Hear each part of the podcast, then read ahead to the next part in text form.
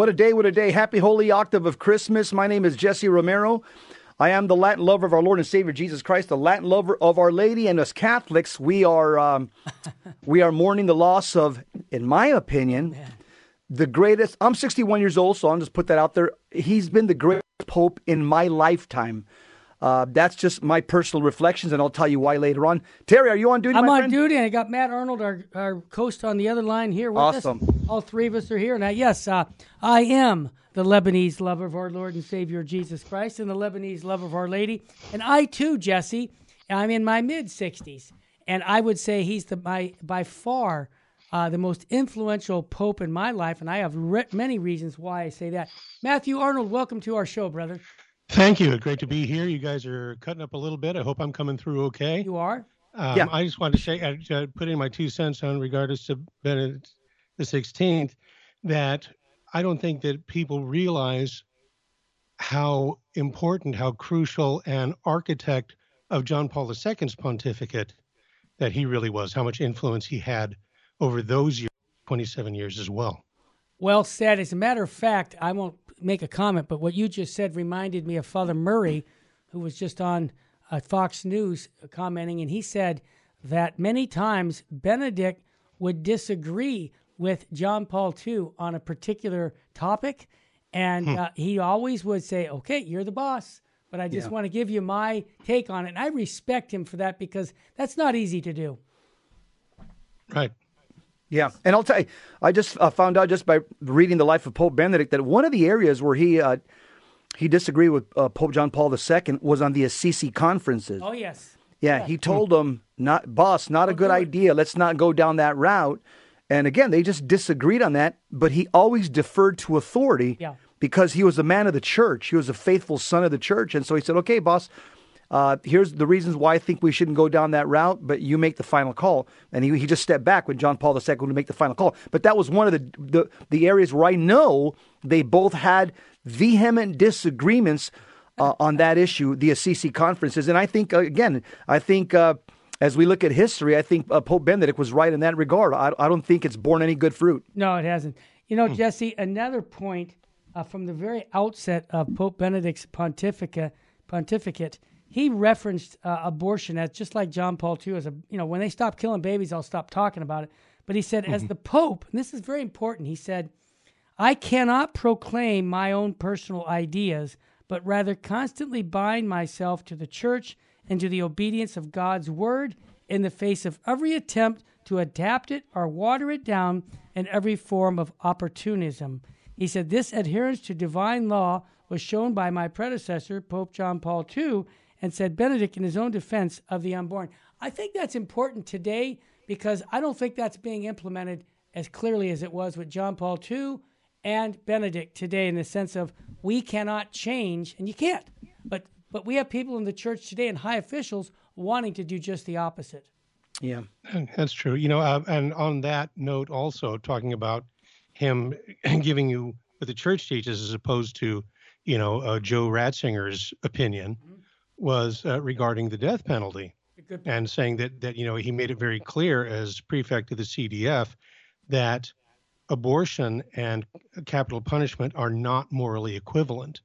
That that good Catholics can disagree regarding the application of the death penalty, but nobody can disagree regarding the uh, you know the innocent. that abortion. Yeah, the, that taking an innocent life is always wrong. You got it. Well said.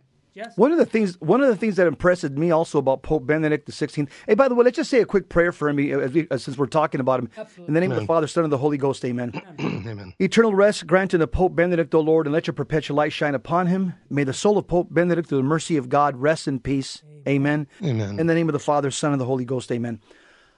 One of the things that you'll find, even his enemies, even the people that disliked him, one of the things that they say about him is that he was a man of, not only was he a man of the church, but he was a man of great humility.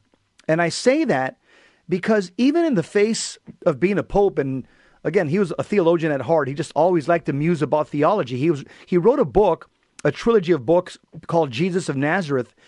and when he finished reading the book, you know, he actually told everybody, you know, he, he he's put it openly that everyone is free then to contradict me.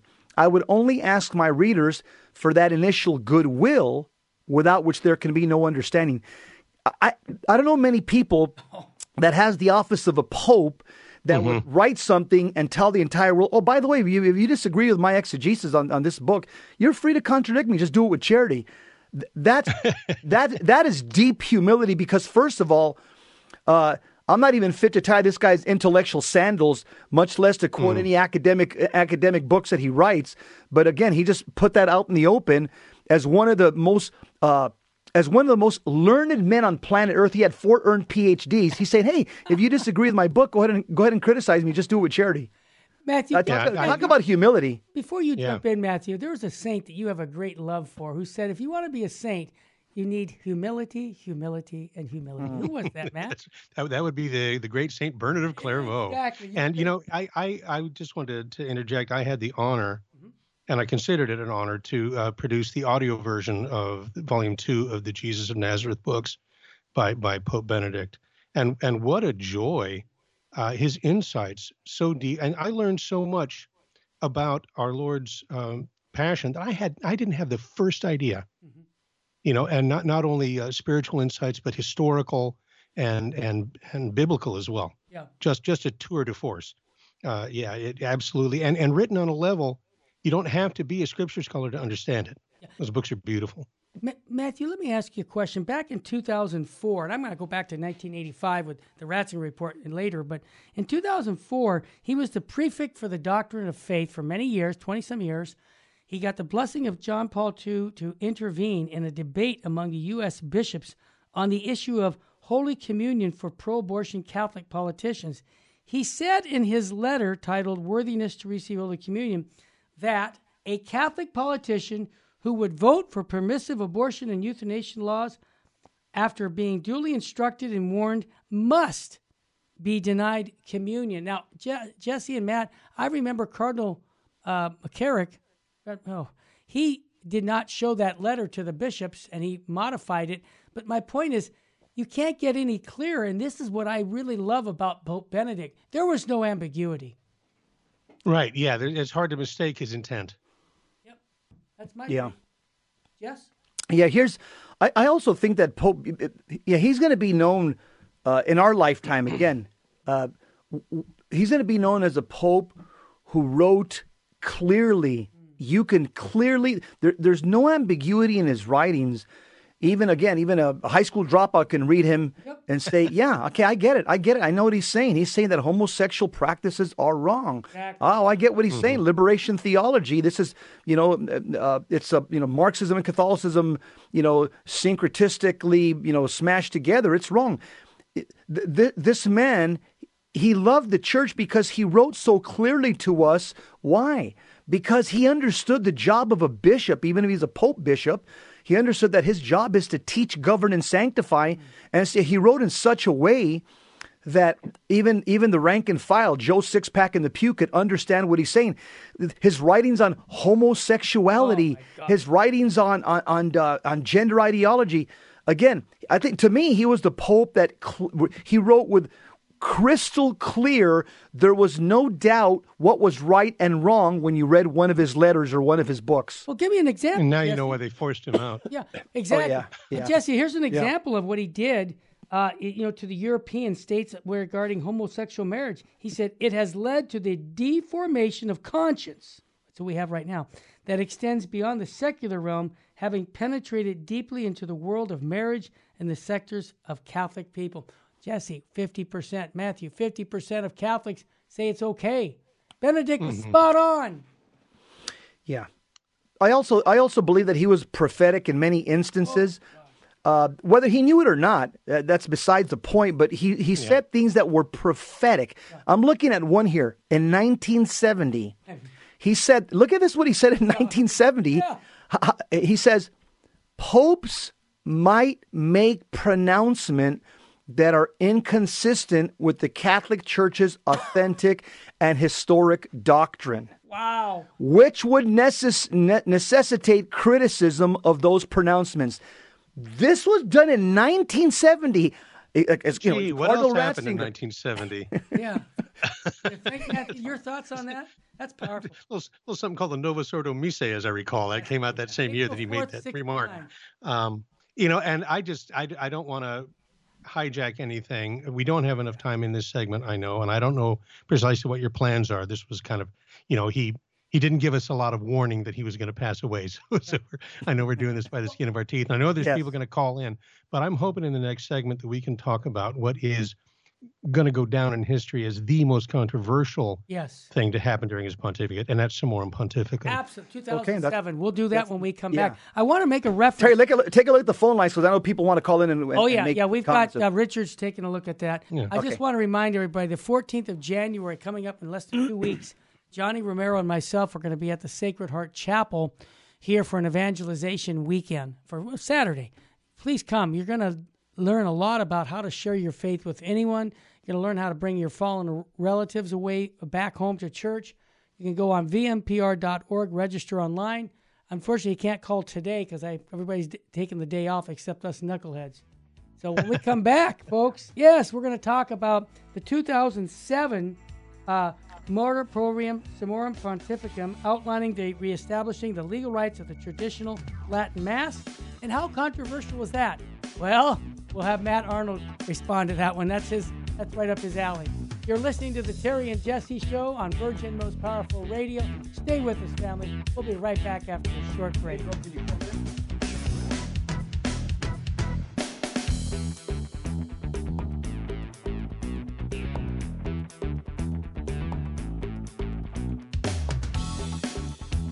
Welcome back to the Terry and Jesse Show. We're Mm-hmm. remembering the life of Pope Benedict XVI. He died at age 95. His funeral is the 5th of this month of, of January 2023. We have Anita Romero on, Jesse's wife. Anita, welcome to our show. Hello, Terry, Jesse, and Matt. yeah, and Matt. doing? Hey, Anita. We want to have a woman's perspective on Pope Benedict. How did Pope Benedict, you know, how did he affect you personally? And tell us what your thoughts are. Okay, let me tell you my thoughts on.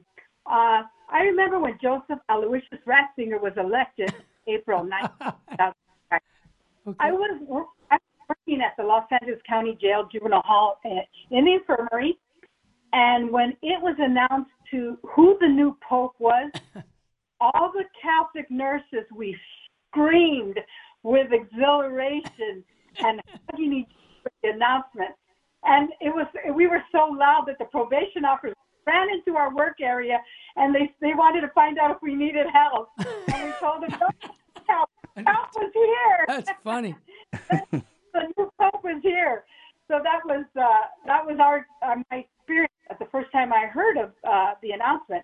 But what I what I admire most about Pope Benedict is his determination mm-hmm. to strengthen the Catholic Church mm-hmm. and denounce modernism. Yes. And that's what we're right now in the church, I believe, is modernism. You got it. Um, you, you will also be known as a pope of moral clarity. uh, there's no ambigu- ambiguity in his, any of his writings.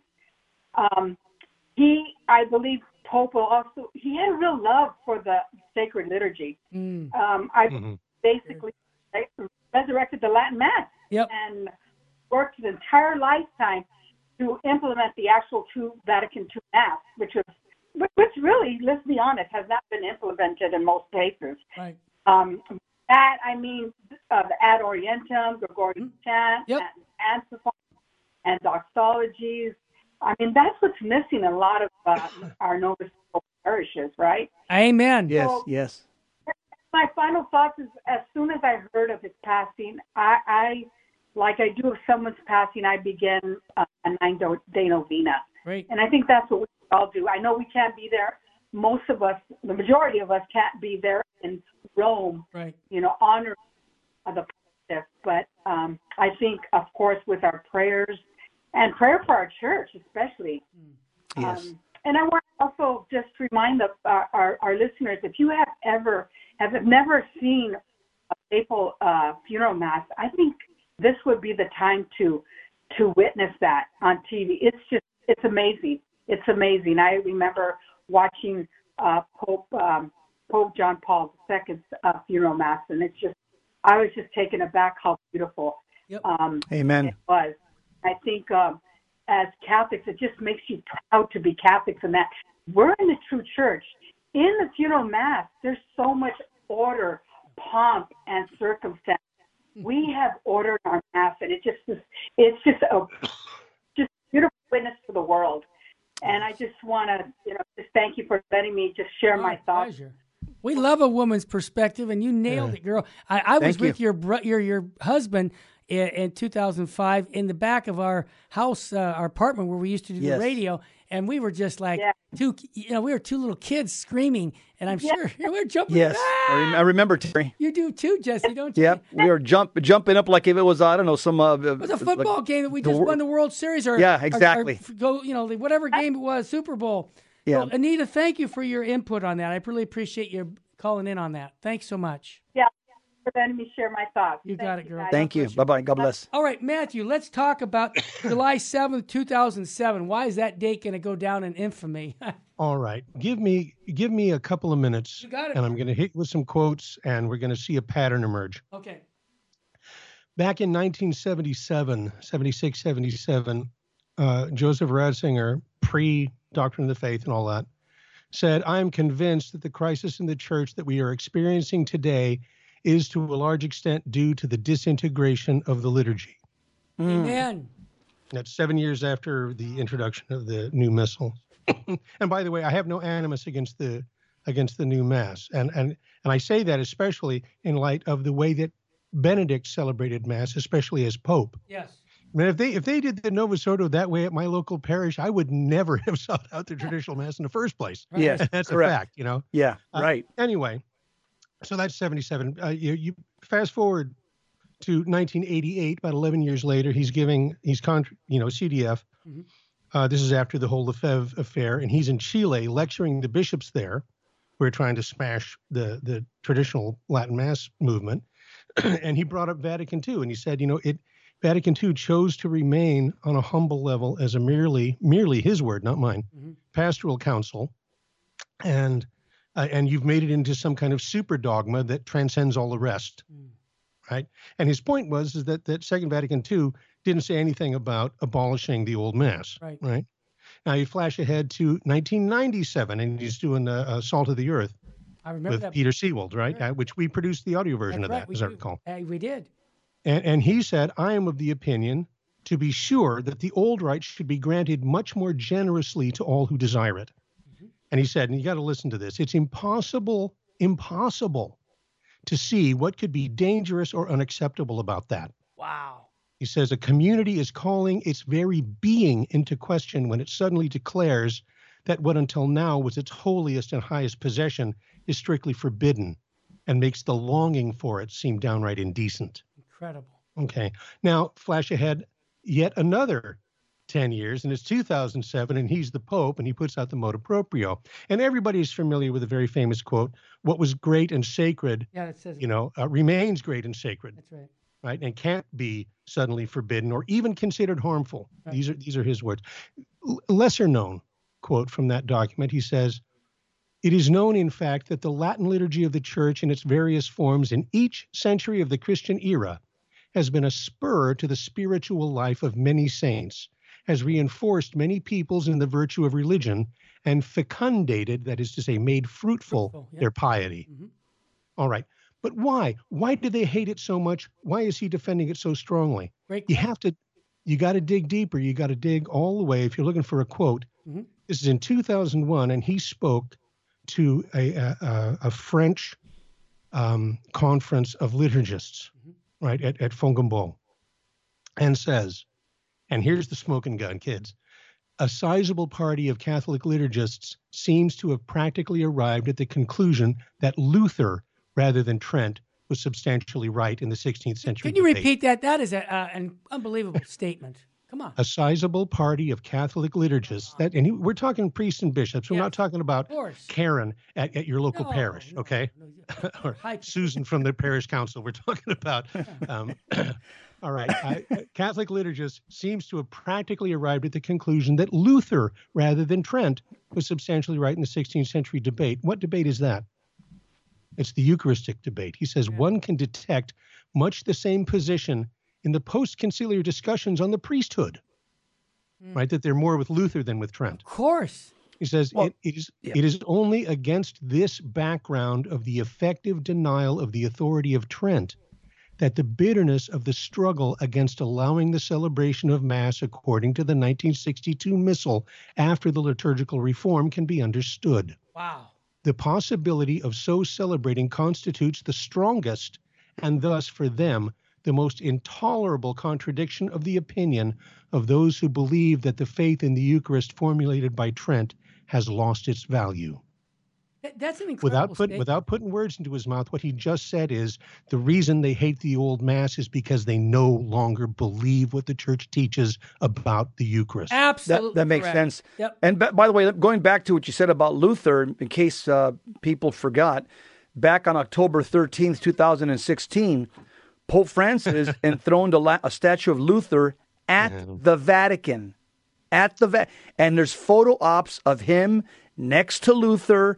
He enthroned a statue of Luther, had high, uh, you know, laudable things to say about him. And on that day, by the way, he didn't say one public thing to honor Our Lady of Fatima. That was October 13th, 2016. Just a fact. Just thought, thought I'd just put that out for the record. And, and Jesse yeah. and Matt, isn't it true that Martin Luther, uh, when he did his reforms, he wanted to introduce something that's a, an anomaly that now is common in the Catholic Church communion in the hand.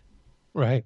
Well, and that's the thing. Communion in the hand was very clearly instituted by Luther and the reformers to help destroy and it has. faith in, in the real presence of Christ in the Eucharist. And it, it's, it's yeah, and, and it's worked. Familiarity breeds contempt. How many Catholics now uh, in in the you know rank and file Catholics that go to the the uh, the ordinary form of the mass is something only like thirty percent of them believe in the real presence. Yeah, you know we, we're we're having a a Eucharistic revival in our country right now being led by the bishops, but that Eucharistic revival isn't just about people, you know, worshiping Christ in the sacrament. It's about getting people to believe in it at all. Actions, it's, incredible. Actions speak louder than words, yeah. brother. Oh, there it is. But by the way, going back to Luther, not to beat a dead horse, uh, Pope Francis also dedicated. I only uh, wish he was a dead horse. Pope Francis dedicated a uh, this uh, central part in the Roman square. It's called Piazza Martin Lutero. It's uh, again, it's a, about a 3.7 mile section in Rome. Uh, it's a plaza that he dedicated and named it after Martin Luther. The Paseo in the, in the Vatican Plaza now. Yeah. How did how did I miss that? Yeah, well, it's, it's all over it's all, the internet. It's all on the internet. I'm sure. Yeah. Yeah. Wow. Yeah. And th- well, just in case people don't know who he was, this guy was a priest heretic, uh, revolutionary. Uh, yeah, this guy was uh, this guy was bad news. And uh, again, parts of the Vatican now, uh, it says a, a, square in the Roman uh, plaza and a statue by this pope has been dedicated to Martin Luther, who's probably done more to destroy Christianity than single-handedly than anybody else. I'd like to talk a little bit about his book, 1985, the Ratzinger Report, and how it exposed uh, situations in the church, like what Matt just did. But that book really touched me in a way that opened my eyes to see that we're in a battle for the church. We have liberals and we have conservatives. If you want to use political, I'll use I'll use theological. We have um, heterodox and orthodox people in the church, and who's going to push their agenda. And I think that book opened my eyes, and I know it opened maybe Jesse's too. And Matt, if you had a chance to talk on that. And then we've got Dan Schneider calling in. We've got Mary Danielle, my wife, calling in, especially on this biblical studies. Put them on. Put them on. And uh, yeah, we'll get those on. But I do want to, Matt. Uh, are you, you you did check out on Jesse? You did read the Ratzinger report, both yeah. of you. Yes. I, oh yeah, forever ago. Yeah, but yeah. yeah. But that book really had a had had an influence. I I like what also that Pope Benedict. You talked about the liturgy. Another book I would recommend is the Spirit of the Liturgy that was published later in this last century by Ignatius Press because. Uh, he had a comment in that book that said if you have people clapping at the end of Mass, you mm-hmm. know they didn't get it. Yeah. no, it says it right in the book. Yeah, that, that's the paraphrase, but yeah, that's that's. I know the paraphrase. That's, that's, that's all meant. I know. they do. didn't get it. they didn't get it. Yeah, I talk. You know what I talk? I'm sorry. I talk smack a little bit, but well, I guess they, they didn't they didn't hear the documents on Eucharistic revival. Yeah, really. Yeah. When we yeah, come back, yeah. we'll have more of our radio guests chatting in about Pope Benedict XVI and what it did, what he did for them and the church. You're listening to the Terry and Jesse Show, actually on Virgin Most Powerful Radio. I like to say we're too blessed to be stressed. We're too anointed to be disappointed. And if hope was money, we'd be billionaires. Stay with us, family. We'll talk more about the death of Pope Benedict.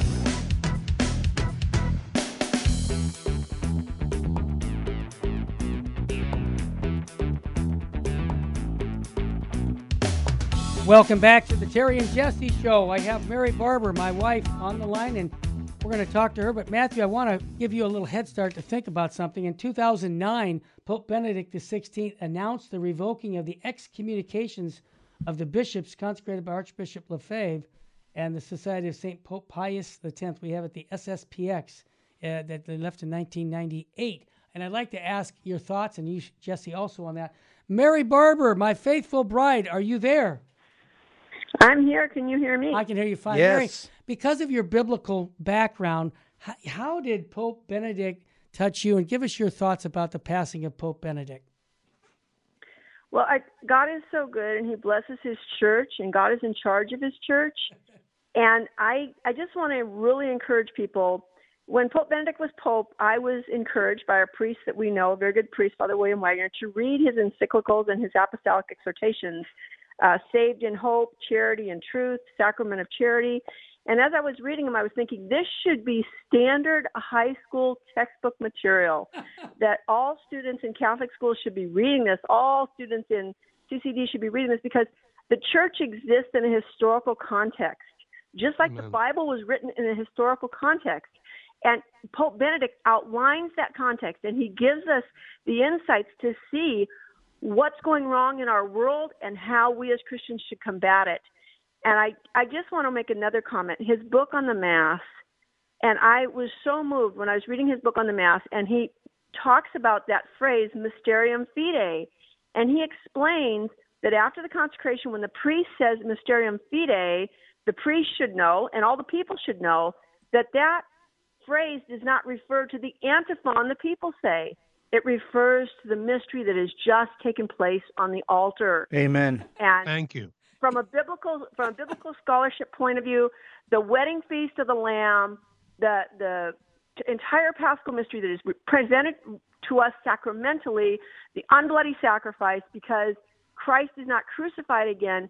The risen, ascended, glorified Christ, as he exists in heaven, the victim who immolated himself, who lives for all eternity, that act of immolated love, offers himself, and this is the mystery of faith. And thank you, Pope Benedict. Thank you, God, for giving us Pope Benedict. And we pray for the repose of his soul. We hope he's in heaven. And If he's not, Lord, take him there soon, please, God. Amen. Yes. Mary, the book you're referring to is the Spirit of the Liturgy. Last thing I just want to get your take on because you're, I, I value you, and not just because you're my bride but I also value your insights on the scripture. What about the Jesus of Nazareth books that he wrote? Didn't that really affect you and I? Because I know, because I, I was there know, when we were reading them. So give us your thoughts on right. that. and I, I used those in my biblical studies when I was doing my uh, master's degree. I used those books. And the beautiful thing about it is Pope Benedict did not write those books as Pope, saying, This is what the church teaches. He said, I'm writing these as a theologian. This is my theological reflection on the scriptures, but it is so deep and so profound. He was a world class biblical scholar, in addition to being a holy man and, and being um, a tremendous theologian. The church was so blessed in Pope Benedict. He really loved the scriptures and understood the scripture is the written word of God just as much as Jesus Christ is the word of God incarnate. Well said. Thank you, Mary. Beautiful, beautiful. Thank you. Thank you for taking me call. Oh, yes. I, absolutely. I'm just smiling, Jesse, because I get to hear that every day when I go home. Amen. That's right. Hey, um, uh, just real quickly. Yeah. I want to, you know, I know that this is being broadcast on radio. Yeah. And not not all of the Virgin most powerful programs because they're podcasts. Yes. Only some of them are, are, are broadcast on radio. Right. And so if you don't get Mary Danielle's show in your oh. um, market, you know, go to vmpr.org and download our smartphone app every week. Um, Mary Barber. That's right. Uh, uh, master's degree in theology. She has a terrific program, uh, Bible with the Barbers, and uh, and it is well worth your time. Great. Amen. Yes. Thank you, Matthew. Thank God you. bless you. you, guys. Praise God. We're getting lots of texts from people, but Mr. Engineer, if we have Dan on the line, we'd like to take Dan next. If not, I'll, get, I'll turn it over to Jesse. Thank not yet. Go ahead, Jess. Yeah, Terry. Uh, one one of the things that I believe that Pope Benedict will be known for uh, he gave us the Catechism of the Catholic Church. Right. And I know um, people would like to change it, and oh. people want to continue uh, acting as a, as if the Catechism evolves. That's why I tell the the Catechism that I use when I use a new Catechism, I use the one that was issued in 1994. That's the one that I use. I don't use anything after that because uh, everybody keeps putting their hands in the cookie jar, and they want to tweak it here, tweak it there. I, I just take the one that Ratzinger came out with, and 11 other cardinals came out with, and it was uh, that's the one that Pope John Paul II wrote. This is a sure norm of the yeah. Catholic faith, a sure deposit right. of the faith. Yeah. That's the one that I use, the one that initially came out. Uh, and and one of the things that he's going to be known for is that phrase, uh, the hermeneutic of continuity. He fought all his life as as a cardinal yes. and as a pope to implement the hermeneutic of continuity. But I'll just be honest with you. By the time he was uh, in the later in his latter years, there was already too many wolves in the church yeah. in high places that undermined him every step of the way as he tried to implement the hermeneutic of continuity. They wanted the hermeneutic of rupture, which is another word that he came up with, which mm-hmm. clearly mm-hmm. defines the goal of the modernists and what they've been doing since the end of the council.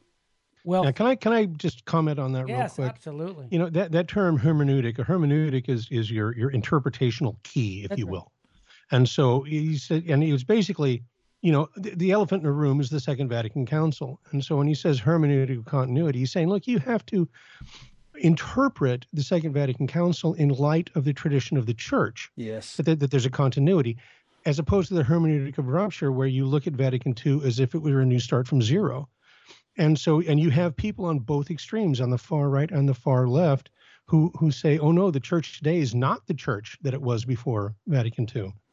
You know that there that there has been this complete rupture, and it's so important that people. I mean, conceptually, objectively, it's the same church as it's always been, mm-hmm. but as far as you know the the praxis you know on the ground it might as well be a different church for an awful lot of people you know and so i think that it's not only important to to interpret uh, um, you know these these like the second vatican council in light of the tradition of the church and not to reinterpret the tradition of the church in light of vatican ii well said dan snyder you're on the air here with terry jesse and matt and i'd like to have you jump in and talk about what your thoughts benedict has to, for you and as a uh, as a scripture man and a guy that loves the church and jesus Welcome, my friend. Yeah, no, I, I agree with Matt. I mean, that's spot on with the. Uh, mm-hmm. I, I think the real time bomb, theological time bomb, is is this key understanding of rupture yeah. versus uh, uh, continuity, mm-hmm.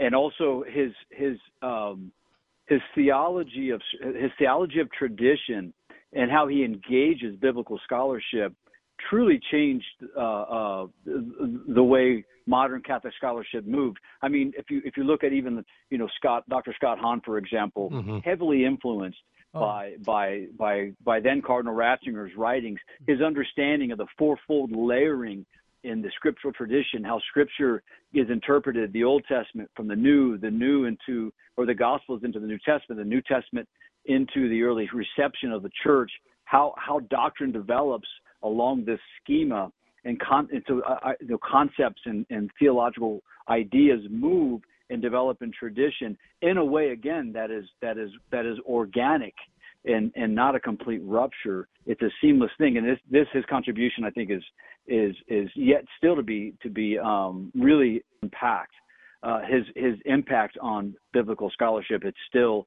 there's still much more for us to to, to really dig into to understand what Amen. what he really brought to the church yeah good well, Dan, anything else you'd like to say about Pope Benedict before we let you go? Anything else no, personally? No, I, okay. I think All right. we, we pray for him. We, we pray for his soul like we pray for every soul, and we just give thanks to God for giving us such a such Amen. a great uh, shepherd for the years, the short years that we had him. Well said, Dan. Yeah. Thank you for calling in, brother. Yeah, boy, and boy, what what uh, that's an important insight. You know, the influence that he's had as a oh, biblical scholar, huge. and you know, I mean, that is that that young Presbyterian minister would not be Catholic if it hadn't been That's for Joseph Ratzinger. You wouldn't have and the Brant would, Pitres, the Dr. Barbers, all the yeah. Bergsma, all these guys. Yep, you're right. Yeah, you you look at everybody that Scott Hahn influenced, and you think that if it you know if it wasn't for Joe Ratzinger, there wouldn't have been any Scott Hahn. Well said. Yeah, it's amazing. If, if when you listen to if you listen to Dr. Dr. Hahn's his his his deep understanding of Scripture, mm-hmm. if you understand and and the more you understand Ratzinger's writings, you see the tremendous influence on on Dr. Hahn. And admittedly, um, it really influenced him and many many uh, again these great Protestant uh, now converts now uh, great thinkers that have now come into the church has been heavily influenced by by Cardinal Ratzinger, who laid the the philosophical and theological foundation for yeah. for a way that script that modern biblical scholars can engage the world yeah. in a modern way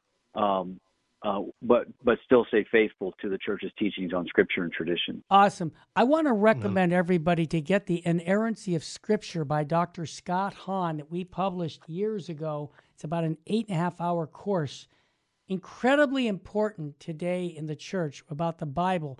With uh, this is uh, something they can get by calling 877-526-215 and they'll call you back and get that for you because this is really something that's critical for all people who read the Bible. Thanks again, Dan, for calling in, brother. Okay, thank you. Take care. God love you. God bless. I'd, I'd like to ask you, Jesse and Matt. Uh, there are two documents that were released by Pope Benedict in 2007 and 2013 where he modified the rules governing the papal conclave, which was, you know, okay, which has been somewhat erased by his predecessor, but he restored the necess- necessary majority of the two thirds of the papal electors and this is something that he t- said. He declared excommunication, automatic punishment for breaking the oath of secrecy surrounding the conclave. And we know that this happened in 2013 with the McCarrick, and we call them the, the mafia. The uh, what's that? St. Gallen Mafia. Gallen Mafia. Yeah, the St. Gallen. It seems to me that uh, that might, uh, if that was implemented, because everything he does isn't getting implemented, obviously. But I want to mm-hmm. get your take on that issue and much more about the great life of Pope Benedict XVI, who passed away, and his uh, funeral will be January 5th in Rome. Pope Francis will be leading that. And I think uh, Anita made a good point. We should all watch that uh, pontifical mass. It's always a powerful experience. Again, uh, when we come back, we'll talk more about Pope Benedict's life and and what he had to do, uh, how he affected the church. And I just want to mention one thing that I remember when he was first pope, and this is something when we come back, how many German bishops turned their back on him when he went to visit. What? That's a fact. And much more. This is a man who emulated Jesus Christ in a powerful way. Stay with us, family.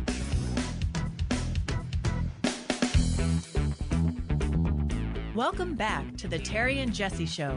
To join the conversation, call 888 526 2151. Now, here's Terry and Jesse. I hope you're enjoying this as much as Matt and Jess and myself are talking about uh, Pope Benedict XVI and his life. Uh, I also just want to thank him because I go to an Anglican ordinariate mass. that wouldn't be taking place without Pope Benedict. That's true. Yeah. hey, hey, my, my comments on Pope Benedict is admittedly, people that have interviewed him and people that have written articles after having spoken to him and have uh, and and have read his great works, he he did develop because in the '60s he had more of a liberal bent when it came to theology. Yep. He was uh, true. Yeah, he was he, he was good friends with all the all the all the left back in the '60s as a young yeah, uh, yeah as, as a young expert at Vatican II. Yeah. But shortly after the council, you can start seeing that he started going through an he started going through an evolution of thought. That's right. And, and uh, 19, in 1969, again, the prophetic side of him started coming out again.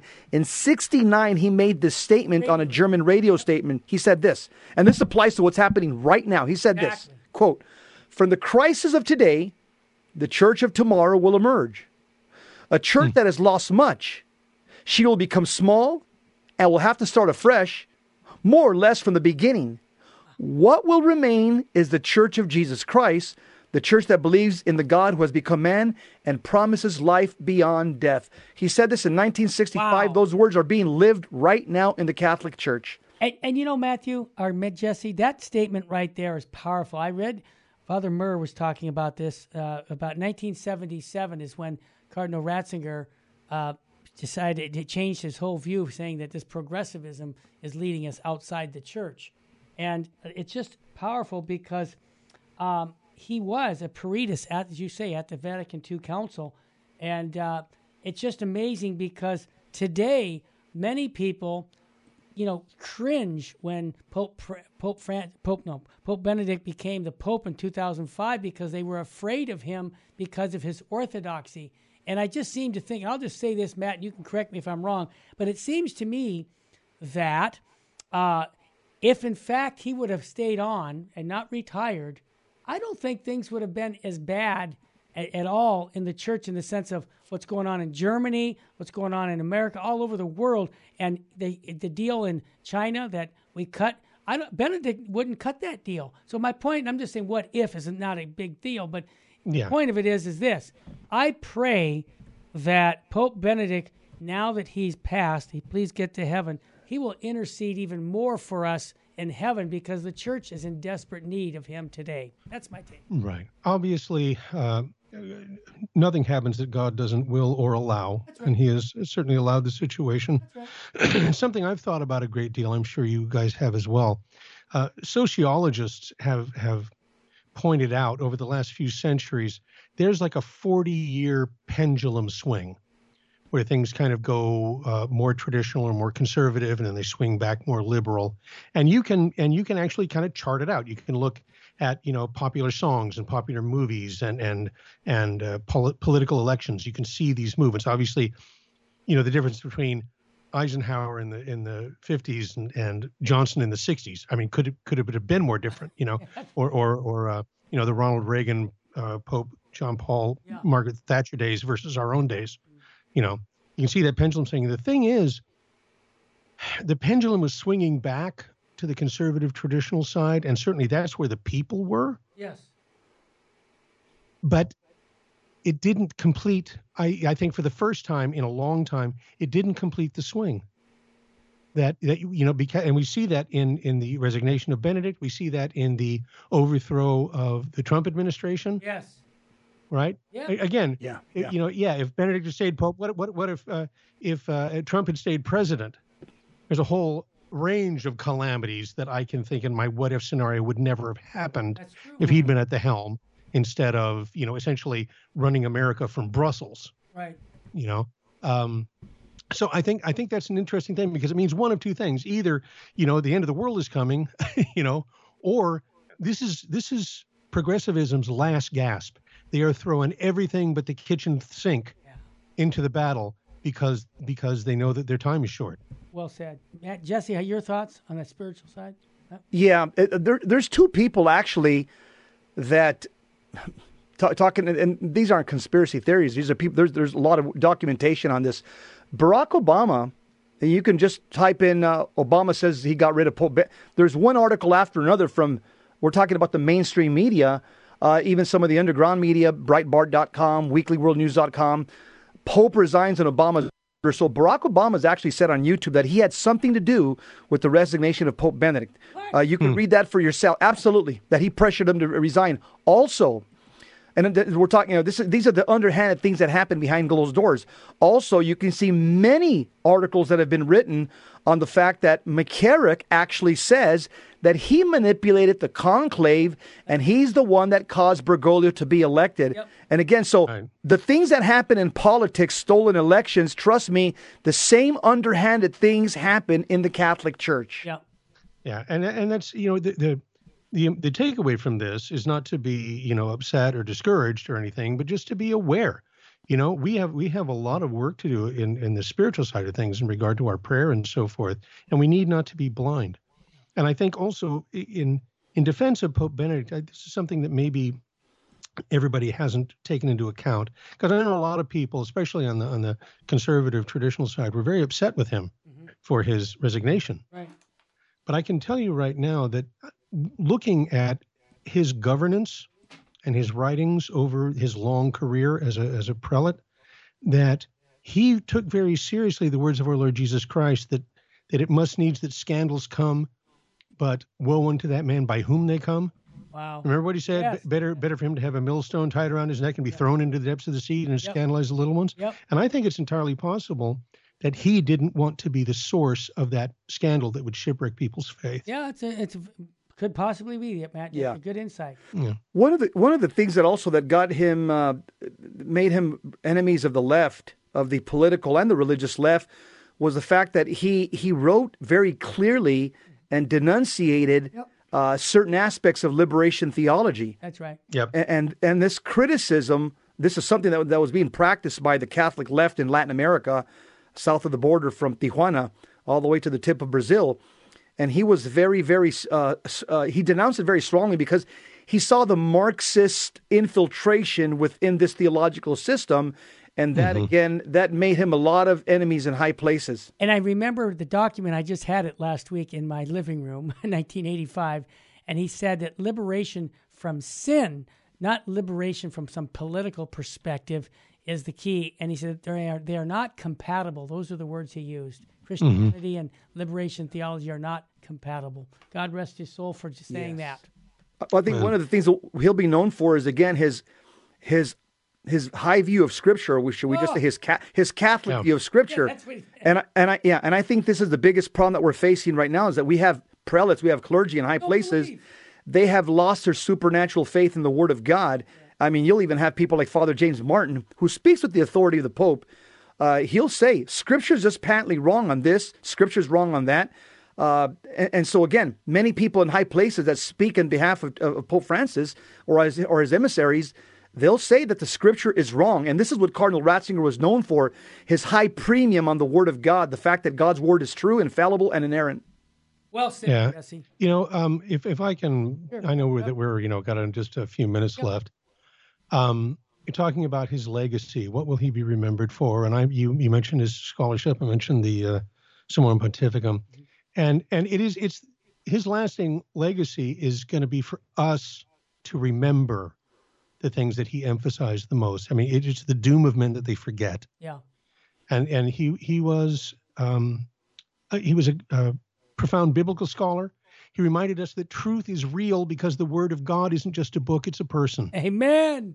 That Jesus Christ is the way, the truth, and the life. I mean, I'm piggybacking that right off of what Mary Danielle said. Yeah, that's right. Uh, through through his liturgies, and I'm talking about his Novus Ordo liturgies. Yes.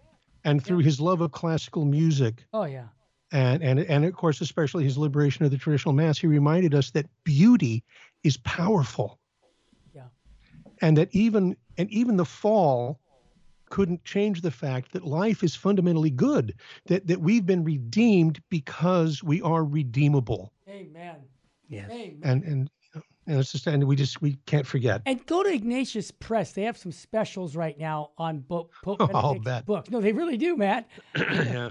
And uh, The Spirit of the Liturgy is a book that I would recommend every listener to get a copy of that. Father Fessio, the publisher, said that, and of all the books they've published at Ignatius Press, that's his favorite book that they ever published. And it's a great book on the liturgy.